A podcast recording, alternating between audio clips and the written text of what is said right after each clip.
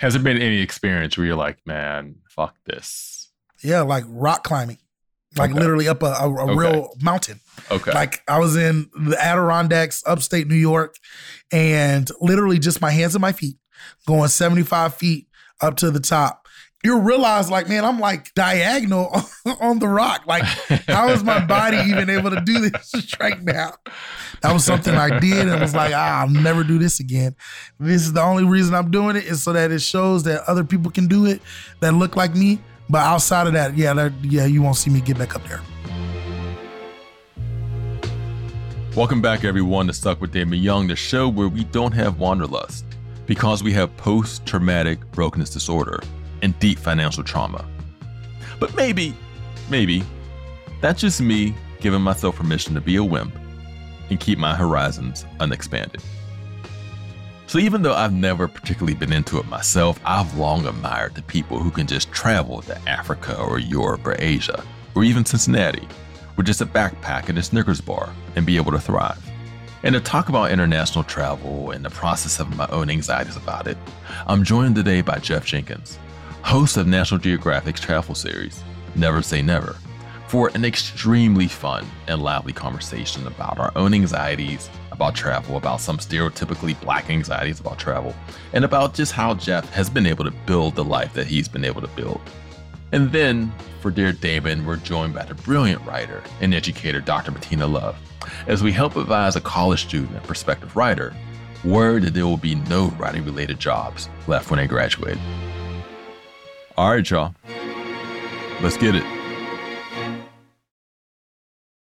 This episode is brought to you by the Inspire Collection by Calia.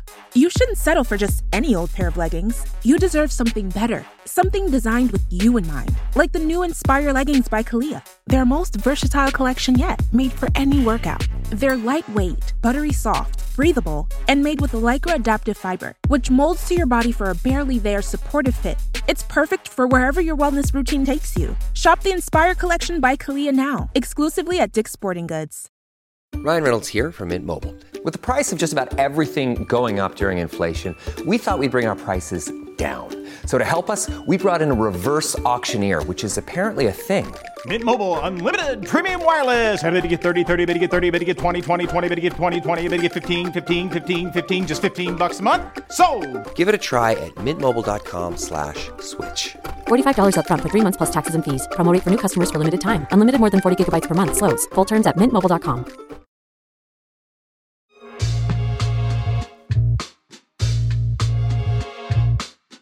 Jeff Jenkins is a travel journalist and the host of National Geographic series, Never Say Never. Jeff, what's good, man? Nothing much. I'm excited to be here with you today, brother. Yeah, I'm excited to see you. So, growing up as a kid, we never went on vacations. You know, we didn't have any money. hmm I'm from Pittsburgh, PA. I still live in Pittsburgh. And for us, a vacation was going to Newcastle, PA, which is 60 Mm. miles from the city, hanging out with my uncles, my cousins, my aunts, you know what I mean, my family up there. May- maybe we might go to Youngstown, Ohio, which is an hour and a half away. hmm But we weren't getting on no planes. We weren't taking no road trips. We weren't doing nothing like that. And so I feel like this trepidation may be cultivated in anxiety Mm, about travel hmm that has continued into adulthood. Like I'll travel if there's an event, Yeah. you know what I mean? Like I just came from Birmingham um, a couple of weeks ago for NABJ, but traveling for the sake of traveling is just something that I've just I just don't have wanderlust, and I feel like there's a deficit there because there's an anxiety and there's also I think some financial trauma behind that anxiety. And so I'm curious, like for someone like me who maybe wants to, I guess, be more comfortable exploring, hmm how would you suggest I go about doing that? Yeah. So I feel like I've been raised somewhat the same way.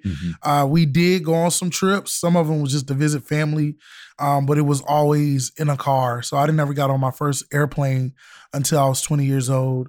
Um, and it was actually to go to Japan. So it was a, a rude awakening Oh, wow. when it comes down to like my experience of like just traveling internationally. hmm And I just realized that my older sister, I took her to Germany last October, and it was her first time going somewhere internationally that was outside of a cruise.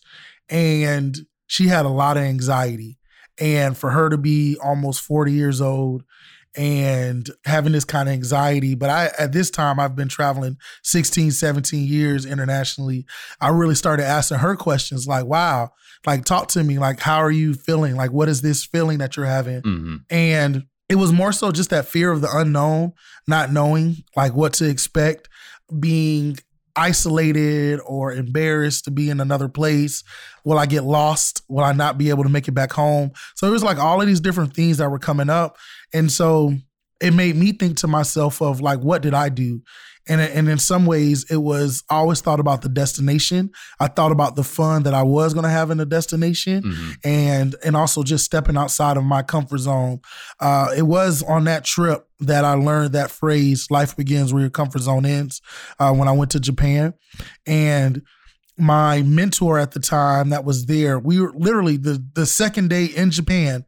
He was like, "Y'all are gonna go do a scavenger hunt around this city here in Yokosuka, Japan," and I was like, wait, wait, wait, wait, wait, bro. Like, what you, what, you- what you about to make me do? Like, go around the city. Like, I just got here. I don't speak mm. any Japanese. I don't know anything about this city, so I have no bearings. Uh, we came straight to the base, so we went from the airport to the base. It's not like I even got to like ride around the city. So he was like, "Nah, you wanna you wanna learn this thing," and so it was that lesson that taught me, man, you just got to go out there and do it. Um, just as I can try it and figure out how to navigate my way through America is the same way you can do in any other international country. And it's just fun, like man, to explore and be adventurous. It brings out sides of you that you never thought. So it's to me, it's like think about the the fun and, and all the the wanderlust that you can have by doing this. That's a really great point about how, you know, life begins when your comfort zone ends. Am I getting that right? Mhm. Or am I paraphrasing? I got it right. All right. Yeah, you did. And um, like my first international trip, I was 19 and we went to Italy summer after my freshman year. Um, and I'd been on planes before, basketball related stuff. I played basketball in high school and Mm-hmm. Okay. college. And um, so road trips, AAU trips, things of that nature. But in terms of like an international trip, Italy, we were in Rome. And I just remember, you know, me and like some of my teammates would be out at night just going through the city. Um, you know, I mean, just just finding ourselves getting into shit. And Rome is one of them Mhm. cities where there's still like two, three o'clock at night. There's still like shops open. There's still restaurants open. There's still clubs opening. Yeah. You know what I mean? At that time of night. So to that end, I'm trying to unpack where the anxiety that I still have, Mhm. where it comes from.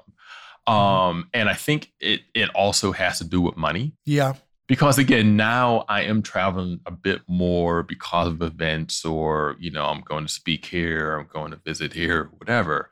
But i think that this there is like this financial trauma right that has carried over um, to a place where i don't really need to have it anymore but i'm still carrying it. Yeah. and so for someone who maybe wants to travel right but doesn't think that they have the means to be able to travel hmm how would you advise that person? Or better yet, how would you advise like the 24 year old me? you Yeah, know what I mean, who had no money living with their parents, but wants to travel. But if you could get over this hump, there's this whole like new experience that's out there that could be rewarding and enriching if you just find a way to get over that hump. That's a great question, and I and I definitely get you. So is is that hump is really more so like what what are you spending your money on? Um, because it's not that you don't have money at times. Like for some people, some people don't have money. Like you feel me? Like like literally doesn't have it. But it's like, what are you spending your money on? Uh, and that's something that I had to start noticing for myself. Do I want the designer shoes? Do I want the designer clothes? Um, because instead of buying these hundred dollar, two hundred dollar pair of pants or outfit, I can go get a, a plane ticket for that price. You know, But what are you gonna Um, wear? But what are you gonna? I mean, if you don't got if you don't got the fit, Hey, man, what are you gonna wear when you get over hey, there? hey, okay, and see, and I, okay, and I get you on that, man. That's that's that. I feel like that's that Instagram side of it. Like, I feel you, but it's more so Instagram and be on that sense. Like, I don't, I don't know. Like, the only reason I like dress up and stuff like that is because I'm getting paid. This is my business. Like, it's, I get, I can tax write off majority of this stuff compared to the to the average traveler. But to me, like back in the day when I was just backpacking around, man, we wore the same like outfits multiple times. We just washed them Mhm. over and over again. And so it really is dependent on like your love for travel. And you saying 24, 24 is still a great age to backpack. Like that's when there's all the discounts still like until like 26, 27. If you were to go to like Europe or uh or Japan or somewhere over there to where you're getting super discounts because you're still like a college student age. Um but yeah, man, to me, it wasn't about like looking fresh. It was about me exploring new cultures and learning new things. So, but once again, that that hump is more so like really trying to figure out like because the thing is like I was I was finding ways to not go out to eat. Um, if I had to eat sandwiches at home, like just to save money so that when I get to go to these other places, uh, I'll be able to afford it. Um, and if you go to like Southeast Asia, like it was so much like affordable compared to like being in the States. Mhm. My two dollars go way further in Philippines or in in Vietnam than it would if I was in Chicago or New York or even Pittsburgh, you know? And so it's like to me, I got to live like a king uh in these other countries because uh the dollar went further. So it's just like you figuring out a way. I always tell people, man, I got a friend who um he has a whole like two two or three books and then a whole travel like website called nomadicmatt um dot com where you can like learn how to like budget like your money and be able to spend less than fifty dollars a day being in the destination. You know, it's funny that you mentioned, you know, basically just having your priorities straight. Because I, I like, even as I'm talking about, you know, not having money and not being able to, you know, not not having the willingness, but also not having the means, there were Mhm. women, for, it, wa- and it was always women. All right, it was mo- mostly women who I knew at that age who were like, like making nine dollars an hour, but they're going to Japan. you know what I mean? They're going to Brazil. It's like, yo, how how are you doing this? Like, how are you able to afford this? And and it comes down to again, as you were saying, just saving and making, you know, and prioritizing the travel. You know what I Yeah. mean? Not necessarily prioritizing the, you know, the fit or you know, or whatever else that you spend your disposable income on, but saving that and making the to travel the priority. Yeah, and and and that's that's so true. And I've done it. I know multiple people that have done it, and people that are still doing it now. Even influencers, like the business of influencer, travel influencers, like the way that they got to. Um, not even rob Peter to pay Paul because some of them are definitely not doing that. But they learn how to like travel hack, like getting those credit cards. You're 24 years old. 24 year olds can get credit cards and like whatever your day to day spending was, that that reward that can like if you get one of the travel reward cards in a sense, the money that you spend on a day to day can go towards points that'll get you to uh, get discounted seats or free upgrades or uh, hotel stays. So it's it's there's ways to like travel hack without having to break the bank, and it's all about that priority, like you said.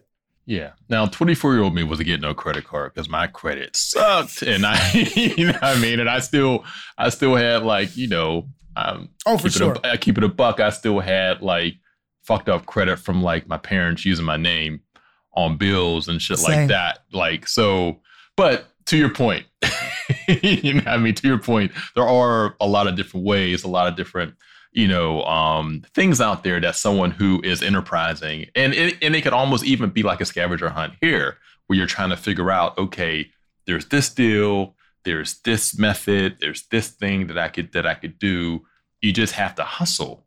I guess is what you're saying. Like if you're truly interested in that, then there are ways to live that life. You just have to be very intentional about it, and you have to hustle oh, it. for sure. And and and excuse me to cut you off, but like there's there's also like letting the des- the discounts determine your destination. Um, if you leave it to, from what you're even saying, if you leave it to somebody else planning your trip, that's when travel becomes very expensive Mhm. like if you went through a travel agent or if you went through um yeah some company travel company that's when travel becomes very expensive but if you hustle and you put a little bit more time in it that's when you can save hundreds if not thousands of dollars When you go to these new places, Mm-hmm. one of my concerns also with traveling is food. Like I, I like Mm-hmm. to eat, and I actually do like to try new things. And so Mhm. when you go to a new country, go to a place you've never been before, are you a person who is just like, you know what, I am just going to explore um, the local cuisine? Do you scout ahead of time in terms of, okay, I heard this spot is good, I heard this spot is good? Like which, or, or is it made more of a combination of both, where you you do like your scout report, but you also actually play the game too? Yeah, it's a game to it all. I like how you said playing the game. But yeah, I, I definitely do a, a mixture of both. Um, now, I mean, technology, social media, there's so many different um, ways to review a place before you get there. And that was one thing I learned about travel when I first started traveling. I was in Germany. Uh, it was my second time going international. That was all within like a six month span. But I went to Germany and all of the non black people planned out their trip before they got there. And so I'm like 20 still. Mhm. And and I'm over here like, like, wait, y'all already planned the trip before we got here? Before y'all, yeah. And they was like, yeah. Cause me and my friend, we was over there trying to figure out what to do. And they already had planned it all out. And I was like, man, that's crazy. So it that's one thing that I've always stuck with because you you waste time not like asking or trying to figure it out once you get to the destination. If you do a little bit of research before, for the most part, you'll get it together. But yeah, man, when it comes down to food, man, I want to hear like if I go to Japan or if I go to Vietnam, like what's the thing I gotta eat here? If I'm in South Africa, what's the one meal like I have to try? So I usually say that and I try it. Um, if I find something that I like, even from some of them first meals, I'll I'll stick with that. Like I, that might be the, the go to meal Okay. consistently throughout it. But I also do food tours. Like food tours is a great way, um, and they're and they're very affordable. It's a great way to learn about like that country or that city that you're in. Find out how the locals eat. Find out what's good, and you normally are sampling from different restaurants. Um, so you go to like five, six different restaurants and you try their food and their drinks, and that that helps you get a better understanding of the place that you're in, but then also their local cuisine. Well, can you help just distinguish, like, or what distinguishes a food tour from, I guess, a, a regular tour? Yeah, food tour is like literally you're going to like five, six different destinations, like like local restaurants or a bakery. Um, some people even do like beer and wine, like food tours Mhm. or alcohols. But it's you're going to sample different um entrees or desserts uh in different places. So I did it in Italy. It was one of my favorite things to do. So we got to try pizza and pasta and fried artichoke. Okay. And this is something that like Italians eat. And then we had like our coffee and we had our gelato. So it was like really cool. And it was like a group setting. It was like five, six of us. And we had a tour guide that took us around to the different neighborhoods and we walked around and stopped into the different local restaurants that they already had pre-selected for us. So, of all the countries that you've been to, all the cities, all the countries, all the continents that you've been to, who has the best food? Answer it however, That's tough. answer it however you want to. I mean, hmm. I, I can. Well, I'm to be honest. I, I just I'm I'm a truest to who I what I like. I like Korean barbecue and I like Caribbean food, uh, uh, mainly Jamaican. So it's like that's my go to period. Uh, the first time I ever had Korean barbecue was in Japan, so it wasn't even in Korea, but I've had it in Korea. Uh, I mean, it, how's the Korean barbecue in Korea? Is it hitting the way it is? Oh yeah, it, like it slaps. Okay. It slaps. Oh Okay. man, it slaps. But it's still my favorite. So I mean, and I was I was gonna be very disappointed. Like I was like, please take me to some spots where like I won't be disappointed when I try it and be like, Mm. everybody's done it wrong, you know. Um, but yeah, it definitely still slaps in in Korea.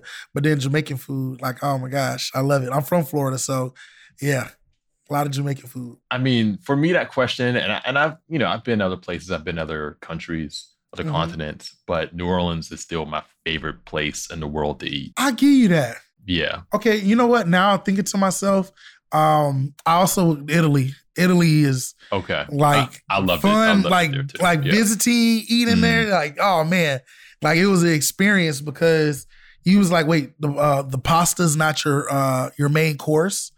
It's like between the the appetizer and, and the main course. Like, what? You eat this before you eat the entree? I was like, let's do this. And it was people over there fighting over who got the best pasta and, and pizza. So Mhm. yeah, man, that that culinary experiences like I got to have the culinary experiences that I got to have in Italy were just like amazing. But I mean, I love Italian food, but I definitely still like Korean and Jamaican. And so one thing I appreciate about you and about your series is that you, you know, you you do immerse yourself. You know what I mm-hmm. mean? You throw yourself in there, you take chances. You know, I, I'm thinking of like the like the fish manicure. Is that what it's called? Where you Where you put your feet in. yeah, just just stuff like Yeah. yeah, yeah, yeah, yeah. You might lose a toe. You know what I mean? No, no. the fish can't do that. but but again, so I'm I'm wondering like, is that something that I guess that developed that that I guess that sensibility to be like, you know what, fuck this, I'm here. I'm just gonna throw myself into the custom, into the culture, or is that something that um is that something that you've always had even before you traveled? no, it was it wasn't until I went to FAMU, Florida A&M University. Okay, Um, I'm actually rocking a shirt I today. see. I see. which is shocking. Um, but yeah, like it wasn't until I went there and I started realizing that, like, oh snap, like there's there's other cities out here or other people uh-huh. from different places. Like we're not the same. Like like we have this little tiny bubble that you're in, and so that like blew my mind. It also even showed me how like black people aren't um monoethnic or uh, monolithic i meant to say. And so that like it did. It just started opening up my mind. It started making me be like oh Mhm. okay like let me start like challenging or um pushing the boundaries of like what i thought. And so when i started traveling internationally that's when i really started learning like man there's really really bigger places or there's other countries out here other than just america. And like my my world became larger and I started wanting to learn more. Uh, I never been to a cathedral. I didn't even know what cathedrals were until I went to one, and I was like, "Oh, this is what these European cathedrals look like. Like they're incredible. Like Mhm. you're just in awe the whole Yeah. time." Or when I'm in Japan, like seeing people's different cultures and like how they do their dances and stuff like that. So it's just like it's stuff that just kept developing. I just kept wanting to learn more, and it's very humbling and you have to learn how to humble yourself because I've been to places where uh, I feel like expectations are the killer of joy. And like if you go into a place with like high expectations of something and not a, a flow kind of mindset, I feel like that's where people start having a bad time traveling. Has there been any experience where you're like, man, fuck this? you know what I mean? I'm I'm good. Like I, I'll yeah, this is this is y'all. I'm good.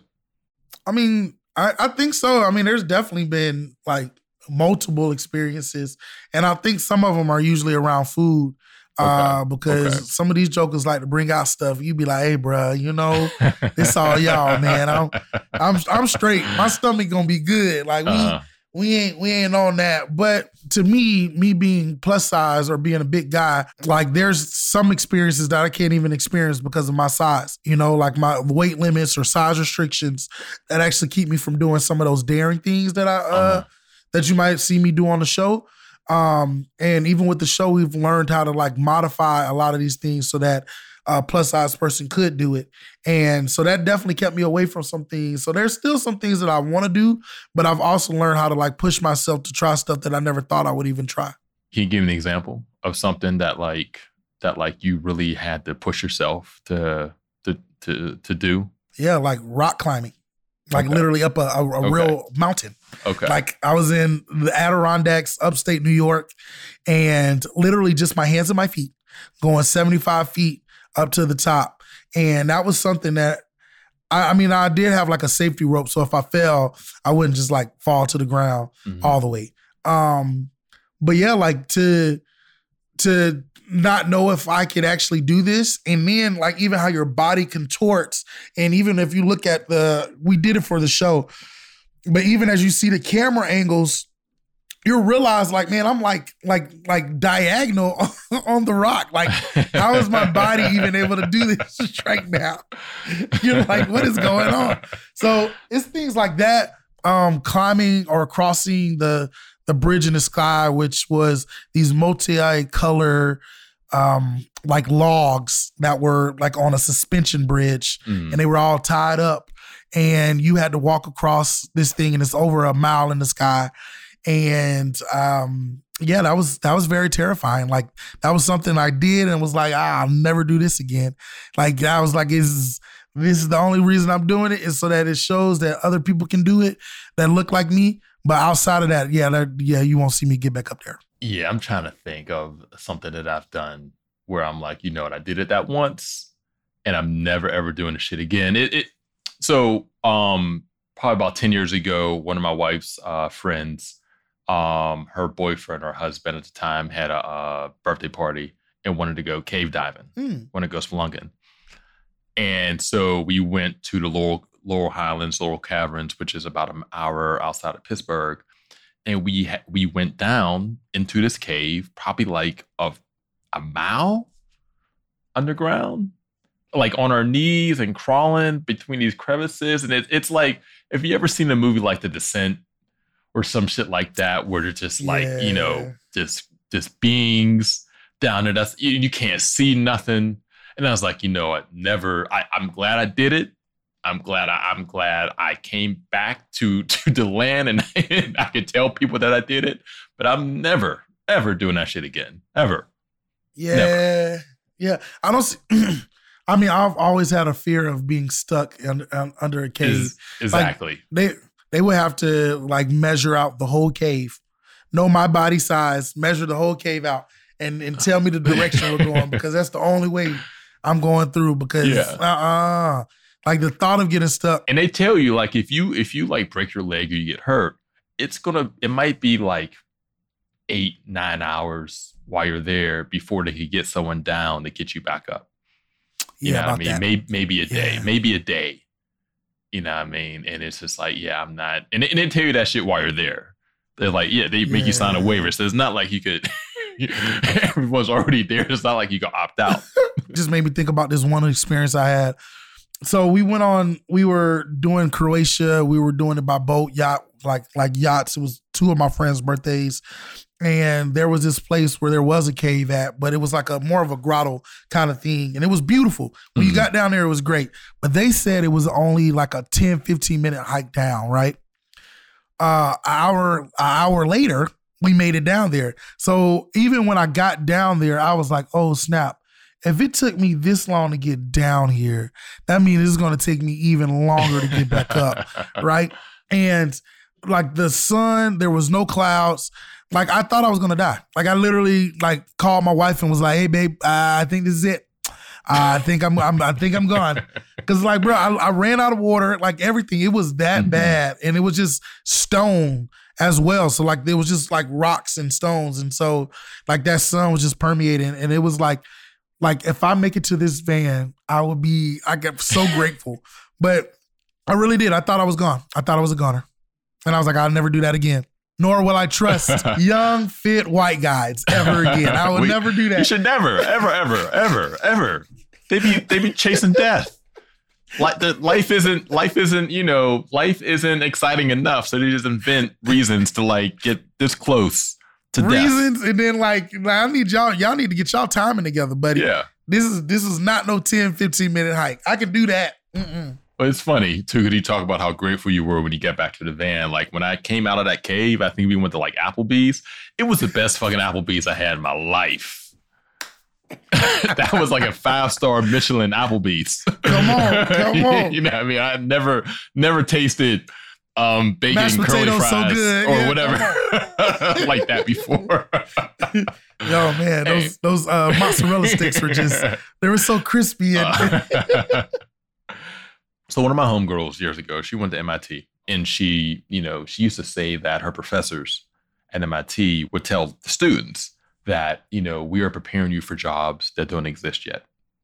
Um, and so you are a person who is doing this for a living. You know what I mean? Like you're you're traveling, you're you're you're eating food, you're you're you're getting, you know, um fish um pedicures and and, and you're, you're getting paid for this. yeah. So how does that feel? Like in terms of someone who is been able to kind of chart their own path. Not though, you know, obviously this shit ain't happen overnight. You know what I mean? But in terms of someone who has the experience of creating a thing and then just doing the thing for a living, creating your own lane, creating your own path. You know what I mean? Um, like, do you ever think about just, I guess, the uniqueness of that part of it?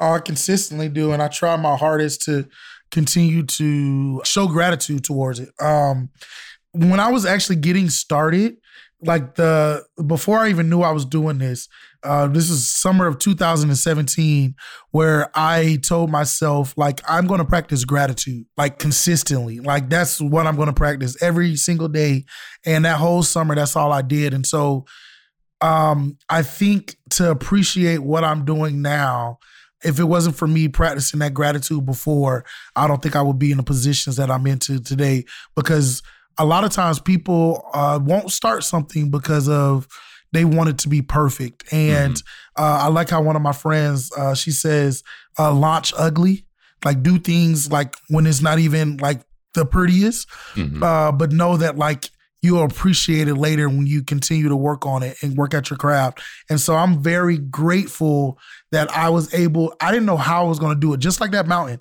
I didn't know I was going to make it to the top of that mountain, but we was going to figure it out. And all I could do is continue to just make steps and strides, not knowing if anybody would um, ever give me the opportunity, not knowing if anybody would ever pay me. Mm-hmm. Um, and to be now, being able to travel to multiple countries, to have my own TV show, to have a successful business with employees, um, it, is, it is definitely um, a monumental thing. And I even get awards now, which is something I never got. Not, not looking forward to awards.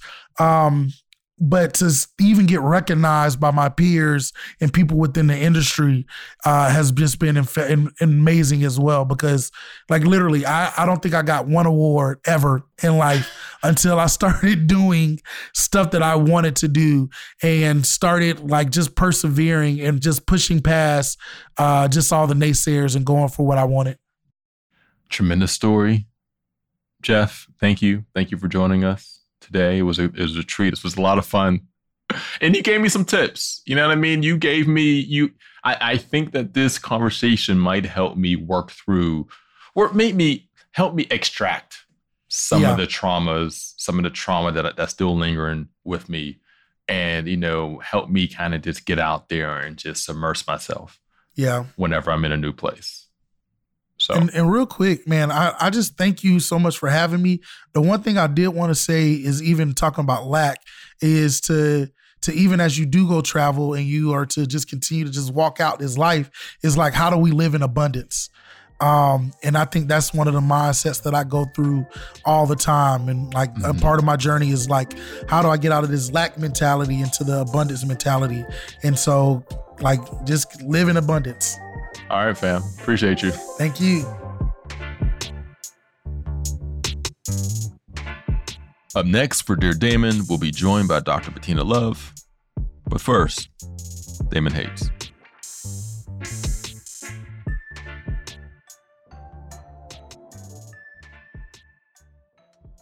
Ryan Reynolds here from Mint Mobile. With the price of just about everything going up during inflation, we thought we'd bring our prices down.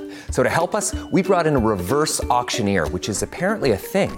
Mint Mobile unlimited premium wireless. Ready to get 30, 30, bit to get 30, bit to get 20, 20, 20, bit to get 20, 20, bit to get 15, 15, 15, 15 just 15 bucks a month. So, Give it a try at mintmobile.com/switch. slash $45 up front for 3 months plus taxes and fees. Promo for new customers for limited time. Unlimited more than 40 gigabytes per month slows. Full terms at mintmobile.com. Welcome back to Collector's Closet, presented by the Ohio Lottery. Let's discuss my newest prize possession, this new $10 scratch off, the $500,000 Platinum Jackpot. The best method I've found so far to help it hold its value is to vacuum seal it. This thing cannot get scratched. What's that? Sorry, my producer's telling me the only way it could be worth up to 500 grand is if I do scratch it? Okay, well, in that case, definitely don't overprotect your $500,000 platinum jackpot scratch offs. Play them. Lottery players are subject to Ohio laws and commission regulations. Play responsibly. If you're looking for plump lips that last, you need to know about Juvederm lip fillers. With Juvederm Volbella XC and Juvederm Ultra XC, your lip look, whether it's subtle or bold, can last up to one full year with optimal treatment and no additional maintenance. Find a licensed specialist and see if it's right for you at juvederm.com today. That's J U V E D E R M.com. Add fullness to lips in adults over 21 with Juvederm Volbella XC or Juvederm Ultra XC. Do not use if you have severe allergies or a history of severe allergic reactions, or if you are allergic to lidocaine or the proteins used in Juvederm. Tell your doctor if you have a history of scarring or taking medicines that decrease the body's immune response or that can prolong bleeding. Common side effects include injection site redness, swelling, pain, tenderness, firmness, lumps, bumps, bruising, discoloration, or itching. As with all gel fillers, there's a rare risk of unintentional injection into a blood vessel, which can cause vision abnormalities, blindness, stroke, temporary scabs, or scarring. For full important safety information, visit www.juvederm.com.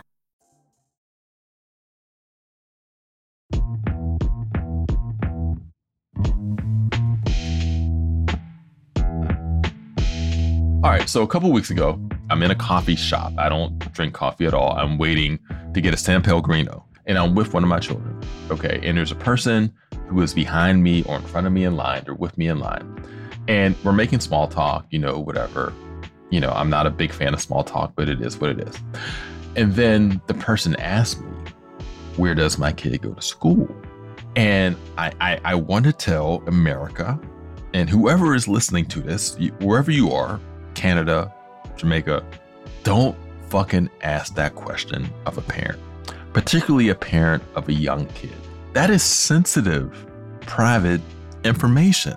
Because now I am telling you, and whoever else is within earshot, of exactly where my children are for seven hours a day, eight hours a day, every day.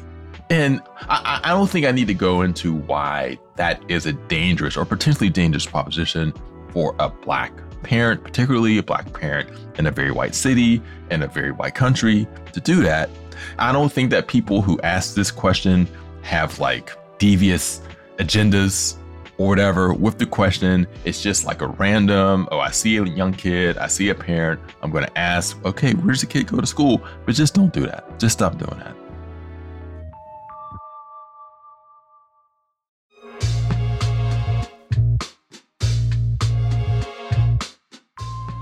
Dr. Bettina Love is the author of several books, including the upcoming Punished for Dreaming How School Reform Harms Black Children and How We Heal, which will be released September 12th. Dr. Love, was good? Man, everything is good. I'm getting over COVID, so I'm back.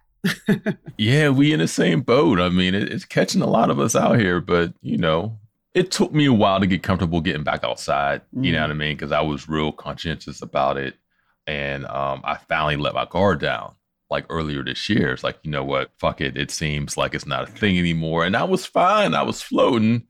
And then go to NABJ, mm-hmm. come back, bring the plague. And, and also, I made my whole, well, not my whole family, but my wife got sick too. Oh, wow. So, yeah. Yeah, same. This was my first time. Oh, wow. Okay. It was my time. It was my time. I've been dodging raindrops for three years. It was my time.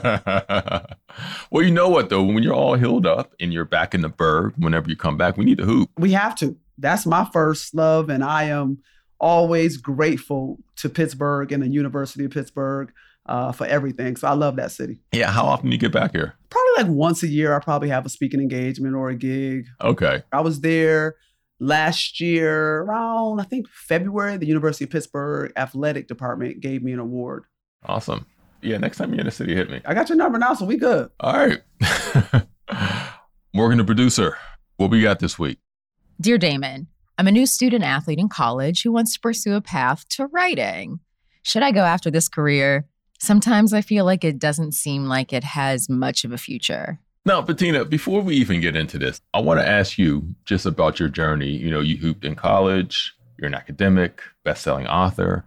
And so, how did you make that transition from basketball being your first love to now doing what you do now? You know, it's a funny story. So, I didn't start out at the University of Pittsburgh. I started out at Old Dominion. Okay which at that time was the number two school in the country for women's basketball. And I was that cocky, arrogant basketball player who said, you know, I'm not going to the, the WNBA, I'm going to the NBA. Like I was one of those. and um, my sophomore year, I had an epiphany. And the epiphany was that I was in all the classes with the male basketball players, and there was no women basketball players in my classes.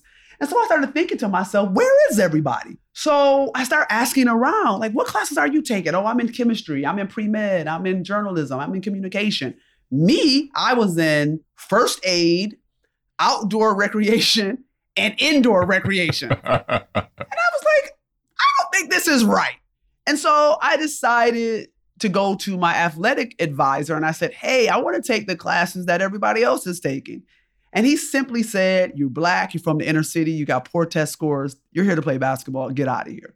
I couldn't believe that that happened to me. And I just became very curious. I became, I wanted to know how could a kid who did everything they asked me to do, who got good grades, who, you know, got to school on a basketball scholarship, number two school in the country. I couldn't believe that. And so I started to be curious about education. I started to learn about education. I started to research education. And when you start to read, you start to write. And I started writing. I was not a writer. I didn't grow up thinking I was going to be a writer, but I became very passionate about wanting to tell stories about young Black kids from the inner city who grew up like I grew up, particularly in the 80s and 90s. And so the more I read, the better writer I became. That's really how I became a writer. I didn't read my first book until maybe 21, 22 years old, and that was the autobiography of Malcolm X. Oh, wow. I didn't grow up reading books and wanting to be a writer. I grew up wanting to be a ball player, and this became very late in life. In my 20s, I started writing.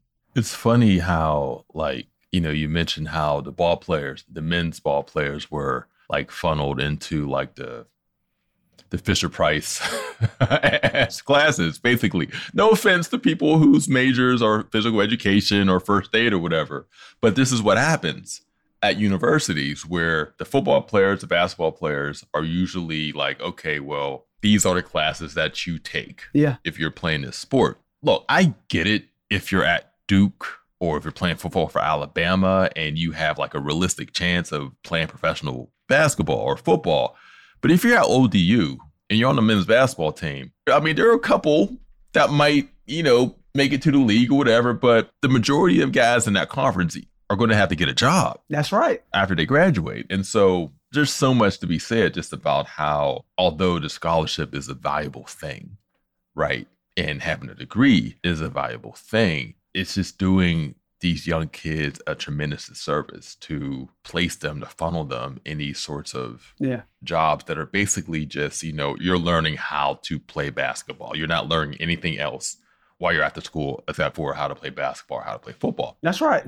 Getting back to this question you know this person has this anxiety about writing and i wanted to ask you about your career because i think that there is this hysteria that exists right now which is real like I don't want to minimize or dismiss people's anxieties about making a career in media, making a career in writing, because it's fucking crazy out here right now. You know, and people are talking about AI and Chat GPT, and the industry is already fucked up. People are already losing jobs. People are already, you know, having to make sacrifices and, mm-hmm. and do certain things that they, they didn't think that they would have to do when they started this career. So I get that. But I think that there still are paths, mm-hmm. right? There's still opportunity. There's still books being published. There are still blogs. There are still Substacks. There are still digital publications that you can write for. There are still ways that you can write for yourself. You know what I mean? And, you know, I think that we have to be honest and we have to be transparent with the challenges about making a career, you know, as a writer I think that any kid who, again, who is aware of all the shit that's happening and has some anxiety about that, I don't want that anxiety to prevent them from pursuing their dream because it's still a possibility. Yeah, I 100% agree with you. And I think it's just really understanding the reality, understanding what's going on right now, and how hard the grind is going to be. Yeah. Of course, you should pursue it. Of course, you should go after it. But don't underestimate what this grind is going to be. Don't underestimate what technology is coming. You always need to be thinking about what's next on the forefront and how do I make my skills marketable in the current climate that we're in right now. And so, yes, pursue your dreams. You want to be a writer? Be a writer. But don't be a writer not understanding what's going on around you and how you're going to have to shift and you're going to have to pivot to make the kind of decisions that you need to make I think is really, really important. You gotta be a hustler. You're an amazing writer right now with a podcast. Like you gotta have multiple skills.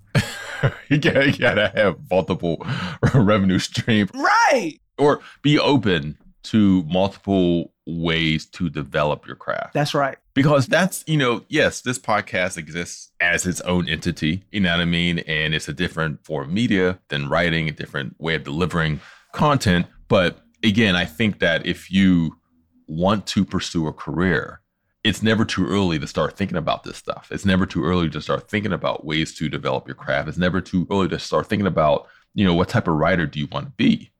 You know what I mean? What, what type of writer, you know, can you be? Like I, I liken it to, you know, you go to the Cheesecake Factory and they got that menu, which is just like the motherfucking Bible, right? And I, I haven't worked at Cheesecake, you know, before, but I would presume that anyone who gets a job there as like a cook has to learn how to make all that shit. All that, yes. All of that, yeah, and, and make it good because if it's not good, they're gonna send that shit back.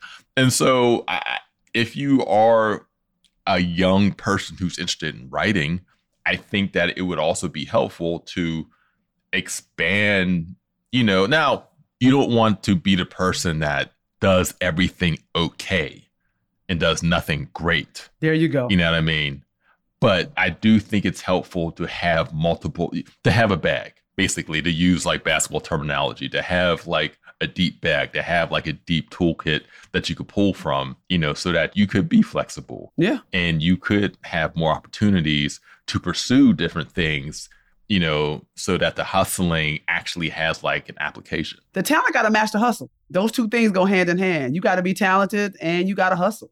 You know i always say when i'm writing it's daunting to open up your computer screen and see a blank white page. Like that's a daunting task. Yeah. It's a lonely task. It's an isolating task. But in my opinion, what I am trying to do is fill that white page up with little black people. Every letter, I'm trying to fill it up with little black people, and I want them little black people to sing, baby. I want them to be talking on that page. And so I also think you're writing about what? It's not just what interests you. It's also about who do you want to read your stuff? Who do you want to pick up your stuff? How do you want to be represented in the world? Like these are questions you have to be asking yourself as a writer. Why is this important? What are you trying to say that hasn't been said? Or what are you trying to say that's new, that's innovative, that's thoughtful, that's loving and kind? What are you trying to say that's not just porn about black people's lives and black people's hardships? How are you trying to say it different? And so I think to be a good writer is to ask yourself a lot of great questions and to try to answer those questions in your writing. Because those are the questions that the people gonna ask. Why should I give you $26? you want me to come off 26? What you want? What you giving me for the 26? And that's a really great point about how good writing is asking yourself hard questions mm-hmm. and finding answers in a text. And even I found this, you know, to be true of myself, where if I'm not actively writing, if I don't have like an active writing habit where I am putting words on the page, multiple hundreds, thousands, even words on the page every day, then I'm not thinking of things the same way. The writing does something, you know, fires up, you know, whatever needs to be fired up in my brain. And it allows me, it, it helps me be sharper. It helps me be more conscientious. It helps me be more self aware. There's no other way for me to replicate what writing does for me. Now, that might not be true with everybody. You know what I mean? But I, I think that people who are called to writing, you know, have a similar mechanism happening um, with them where the writing is how you think through things. And so, again, if you're a young person who is interested in pursuing this as a career, you know, it will be frustrating. It'll be hard, you know. Um, and we're not even talking about trying to find a job, but just trying to find your voice and trying to put shit on the page. But if you go in with an open heart and you go in ready to work, and also if you're a motherfucking active reader, you can't skip over that piece. You got to read. You have to be reading all the time. You got to be a curious and voracious reader, and then hopefully those skills will translate into your writing. And I always tell my students if you're not reading, you don't know that you're not saying anything new. So I have students, oh, and I'm like, well, did you read so and so? Ah, you ain't said nothing new right? So if you're reading, then you can actually find where the gap is, what hasn't been said, what are the ideas that are here, but we haven't brought up yet. And also, too, and it helps you enhance your craft because, you know, I liken it to hooping where, you know, you play basketball and you watch other basketball players and you pick up shit from them. And it's like you're not completely copying someone else's entire game, but you're taking this from here, this from there, and you're, you know, consuming that and you're trying to synthesize that with what you already have you know, to create your own game, to create your own lane. And writing is the same thing, where if you read and then, you know, you take this from this person and this stylistic thing from this person. You sampling, you sampling. Yeah, you're just taking little pieces from the buffet. You know what I mean? But the thing is, you don't want that to take the place of you. What do you want it to do is, again, to find a way to synthesize all of that other shit with your own sensibility, with your own perspective, with your own voice and then boom, you you have what you have. The best advice I've ever gotten was to read for multiple things. To read for style and then to read for punctuation. Mm-hmm. I remember I spent maybe four or five months just reading for punctuation and getting excited about how Bell Hooks uses a semicolon. yeah. Like it was an older black man, and I came to him to become a better writer. And he was like, Your writing is strong. You just need to read more, of course. And he said, I want you to start reading for punctuation. Then I want you to read the same book and read for style. Then I want you to read the same book and read for tone. And it was one of the best exercises I've ever done to become a better writer. Dr. Bettina Love, thank you. Thank you so much for joining us. Can you tell us a little bit about your new book? Yeah, got the new uh, Punished for Dreaming How School Reform Harms Black Children, How We Heal. It comes out September 12th. And you know, I've been trying to write this book for a very long time. It's a book that I think I've always had in me. So I'm from upstate New York, I'm from Rochester, New York. And I went to a huge high school, um, 2,000 kids. My freshman class was maybe 300 students. We had an airplane inside our school. It was huge. It was a vocational high school. And I graduated. Half of those students didn't graduate with me. That started out. And I remember walking across the stage thinking to myself, where did everybody go? What, like, where they, where, what happened?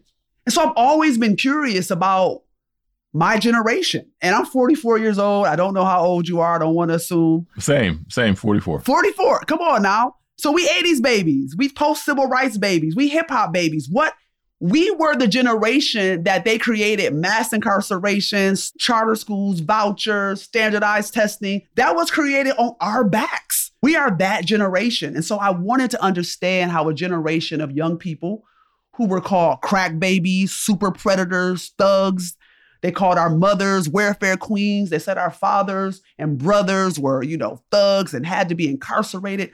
How did that generation, what was our educational story? And so I think that story has been told, but it hasn't been told through the lens of education. So the book looks at the last 40 years of education reform, talking about reform, but also using real people's lives to understand what educational policies did to our generation. Wow. okay, you heard it. you heard it. September 12th, pre order. Go cop the book. Dr. Bettina Love, thank you again. It's a pleasure.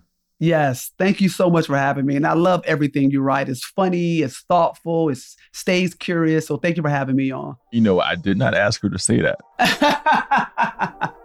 you did not ask me to say that, but I'm just going to speak the truth. So thank you.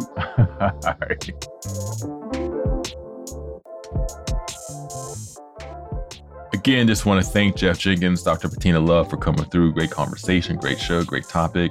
It's really fun um, having them both on. I really enjoyed both these conversations, and I hope that you all enjoyed them too, because it, it, was a lot of fun for me. Also, uh, Stuck with Damon Young is available wherever you can get your podcast. But if you're on Spotify, um, particularly if you're on the Spotify app, we have interactive questions, answers, polling. So just go on the app, have some fun, knock yourself out. Also, if you have any questions about anything whatsoever, hit me up at deardamon at crooked.com. All right, y'all. See you next week.